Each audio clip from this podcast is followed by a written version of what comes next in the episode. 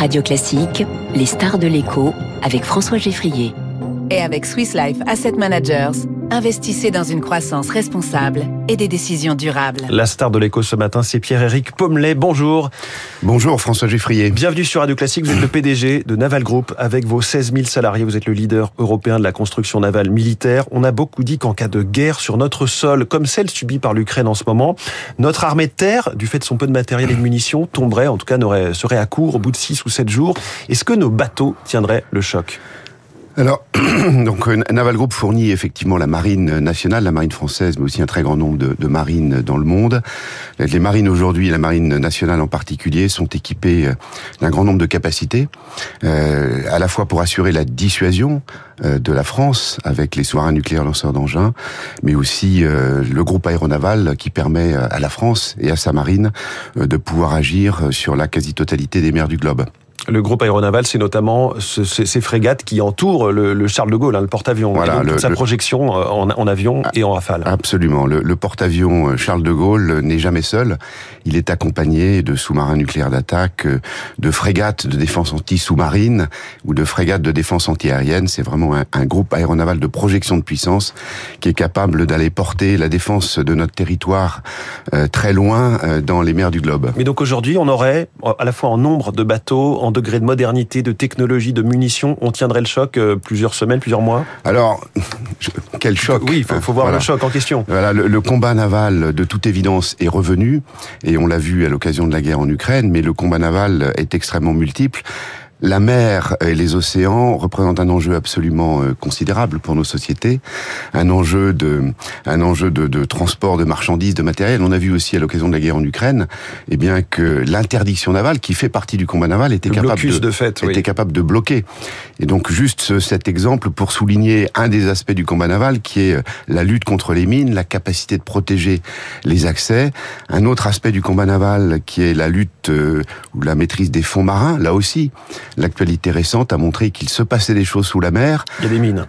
Voilà, enfin, en tout cas, il y a des gazoducs, il y a, des, transports d'énergie, mais je ne sais pas si tout le monde le sait, mais plus de 80, 90% des échanges Internet se font par des câbles sous-marins. Et donc, le combat naval se projette aussi au fond des mers. Voilà. Qui sont des câbles qui font en plus 2 ou 3 cm de diamètre. C'est tout petit. Hein. C'est très facile à sectionner si on veut, si on veut le faire.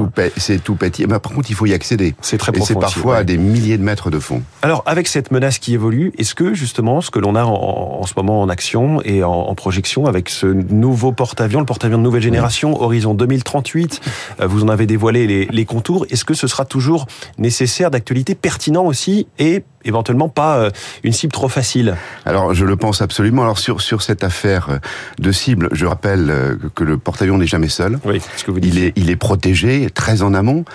il n'est pas protégé uniquement par des par des navires. Hein. Il est protégé par toute une force qui va du fond de la mer jusqu'aux confins de l'espace. Voilà. Donc le porte-avions est une projection de puissance extrêmement bien protégée.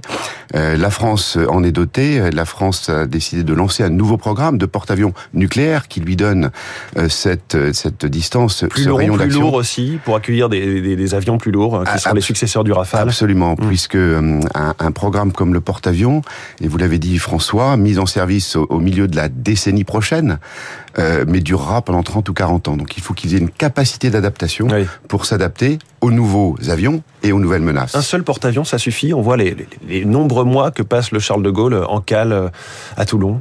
Voilà, alors c'est le cas aujourd'hui avec le Charles de Gaulle, et je crois que les, les, récentes années ont montré que le système de défense de la France, qui n'a pas que le porte-avions, mais donc qui possède un porte-avions, mmh. euh, est parfaitement cohérent. Alors on, on sait que le, le, système de catapultage des avions sur ce futur porte-avions sera de fabrication américaine. Ma question est sans doute très naïve, mais est-ce qu'on n'a pas le temps d'ici 2038, donc dans 18 ans, dans, dans 16 ans, de concevoir un système de catapulte de porte-avions français ou européen? Alors je crois que c'est une tradition sur le Charles de Gaulle actuel. Les catapultes sont américaines aussi. Ce sont des objets extraordinairement complexes et euh, les Américains. ce sera électromagnétique. Électromagnétique, absolument. Voilà, on passe d'une génération de catapultes à vapeur à une génération de catapultes électromagnétiques. Les Américains ont mis quelques dizaines d'années à les mettre au point. Euh, ils vont les réaliser pour la flotte américaine qui est constituée de 11 ou 12 porte-avions Et donc vous voyez bien qu'on va bénéficier d'un effet de série. Par contre, il sera extrêmement important qu'un certain nombre d'entreprises françaises y participent, à la fois pour les réaliser et pour les maintenir et pour les maintenir en service. Alors il y a aussi les, les sous-marins, six sous-marins nucléaires d'attaque de classe Barracuda construits à Cherbourg avec le premier, le Suffren, sorti en juin. Des bateaux bien plus modernes que les sous-marins nucléaires d'attaque de classe Ruby. Pour qu'on, quand on n'y connaît rien, évidemment, les, les Français ne vont pas tous les jours dans un sous-marin. Qu'est-ce qui change dans ces nouvelles générations? Ma question vaut pour les sous-marins comme pour les frégates euh, de multimission et de défense et d'intervention. Voilà. Donc la, la, nouvelle génération de sous-marins nucléaires d'attaque est déjà plus importante en taille, euh, capable de capable de porter plus d'armement euh, que, que la génération précédente et donc de porter la défense de notre territoire encore plus loin dans les missions de la Marine nationale. Je donne juste un exemple, la capacité de, de, de porter un armement de, de, de missiles de croisière, hein, oui. de lutte contre la Terre, euh, qui permet une efficacité euh, très importante. La capacité aussi de porter euh, des, des, des, des, des, petits véhicules euh, pour les commandos de la Marine, hein, qui permettra aussi des missions particulières, puisque les sous-marins... Des plongeurs hein, qui sortent par les, aujourd'hui par les torpilles voilà. par les, les, canaux de torpille, et, ce sera, ouais. et qui pourront sortir par des par des sas spécifiques. C'est un bateau qui est beaucoup plus discret. Voilà, on va bénéficier sur cette génération de navires de toutes les technologies qui ont été faites sur les sous-marins ouais. de dissuasion et donc qui euh, de, qui permettra à la marine nationale, à la France, d'avoir euh, d'avoir une force absolument considérable euh, sous les mers en l'occurrence. Oui, il y a aussi les quatre euh, sous-marins nucléaires lanceurs d'engins qui sont donc eux la force de, de dissuasion avec un, un, premier qui arrivera en 2035 puis un tous les cinq ans. Là aussi il y en aura quatre à terme. Euh, c'est évidemment stratégique. Je pourrais faire la liste de toutes les commandes que vous avez. C'est long comme le bras. Il y a des frégates multimissions, des patrouilleurs, des corvettes hauturières. Ça vous donne pas mal de travail. Euh, vous dites que vous êtes prêt à accélérer si on vous le demande. Ça c'est l'économie de guerre? Oui, alors absolument. Euh, on est prêt à accélérer. D'ailleurs on accélère déjà. Notre chantier de l'Orient s'apprête à réaliser deux frégates par an pour les commandes françaises et la commande grecque que nous avons eue cette année. Trois frégates, une quatrième en option. On saura quand si elle est vendue à la Grèce Trois frégates, une quatrième en option. Les négociations sont en cours. Ouais. Les, les, Grecs ont jusqu'au milieu de l'année prochaine pour dire ce qu'ils souhaitent faire sur cette option. Mais c'est vrai que la Marine nationale est dans un très grand renouvellement de sa flotte. C'est un moment historique. Vous l'avez cité, les sous-marins nucléaires lanceurs d'engins qui apportent la dissuasion, le, le, le fait que la France puisse euh, avoir cette, ce bouclier euh, absolument considérable. Sous-marin nucléaire d'attaque, porte-avions, frégate, on en a parlé, bâtiment ravitailleur. Oui. Et puis, euh, annonce récente, lors du salon Euronaval, de nouveaux bâtiments pour la guerre des mines. Alors la guerre des mines, j'en ai parlé tout à l'heure, pouvoir se défendre, se protéger d'interdictions navales.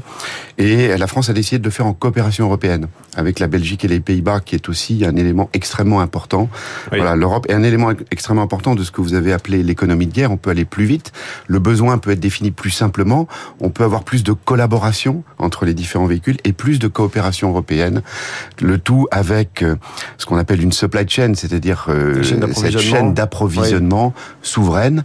Elle l'est aujourd'hui euh, dans le naval du fait euh, des sous-marins nucléaires, mais nous travaillons avec tous nos sous-traitants, tous nos fournisseurs, ben, pour être capables d'être résilients s'il nous faut encore accélérer pour fournir ces capacités à la France. Voilà, reste la question des effectifs aussi. Je sais que c'est pas forcément facile de recruter en ce moment alors absolument, l'industrie de défense est d'abord une industrie oui. et l'industrie aujourd'hui a des difficultés de recrutement. Il y a 1500 postes ouverts dans l'industrie navale. Dans les 10 ans qui viennent, ce sont 30 000 euh, nouveaux collaborateurs que nous devrons accueillir et euh, c'est extrêmement important. L'industrie navale euh, est attractive, oui. elle partage une passion, la mer, et on espère être capable de convaincre les jeunes générations que de venir travailler pour notre industrie et quand on est dans la défense pour la souveraineté de notre pays est un facteur d'attractivité. Il y a un an, vous veniez sur cette, euh, dans ce studio, Pierre-Éric Pommelet, pour nous parler de l'annulation du contrat du siècle et les 12 sous-marins euh, australiens.